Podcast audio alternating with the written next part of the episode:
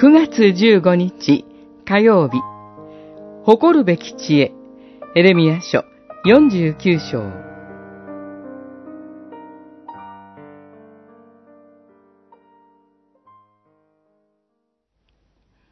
エドムに向かって万軍の主はこう言われる。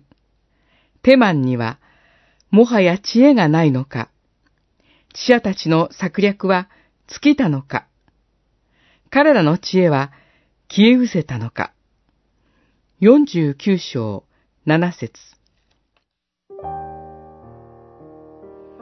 アンモン人、エドム、ダマスコ、ケダルとハツォル、エラムについての主の審判の予言が語られます。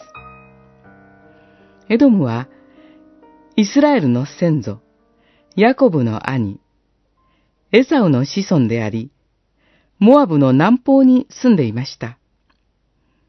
イスラエルがカナンに入国する際には、彼らに戦いを挑んではならないと命じられていました。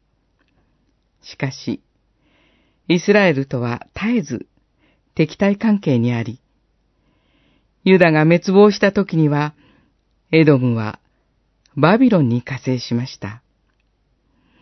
テマンにはもはや知恵がないのか。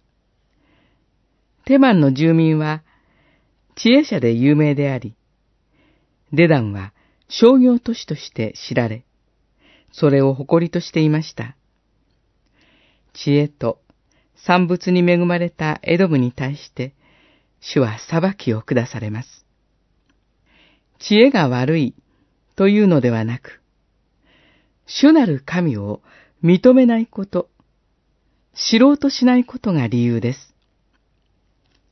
私たちにとって、真の知恵とは、主を知ること、恐れることです。知恵と知識の宝はすべて、キリストのうちに隠れています。コロサイの信徒への手紙、二章三節私たちが誇りとすべきは、私たちの罪のために、十字架に上げられた、主イエス・キリストだけです。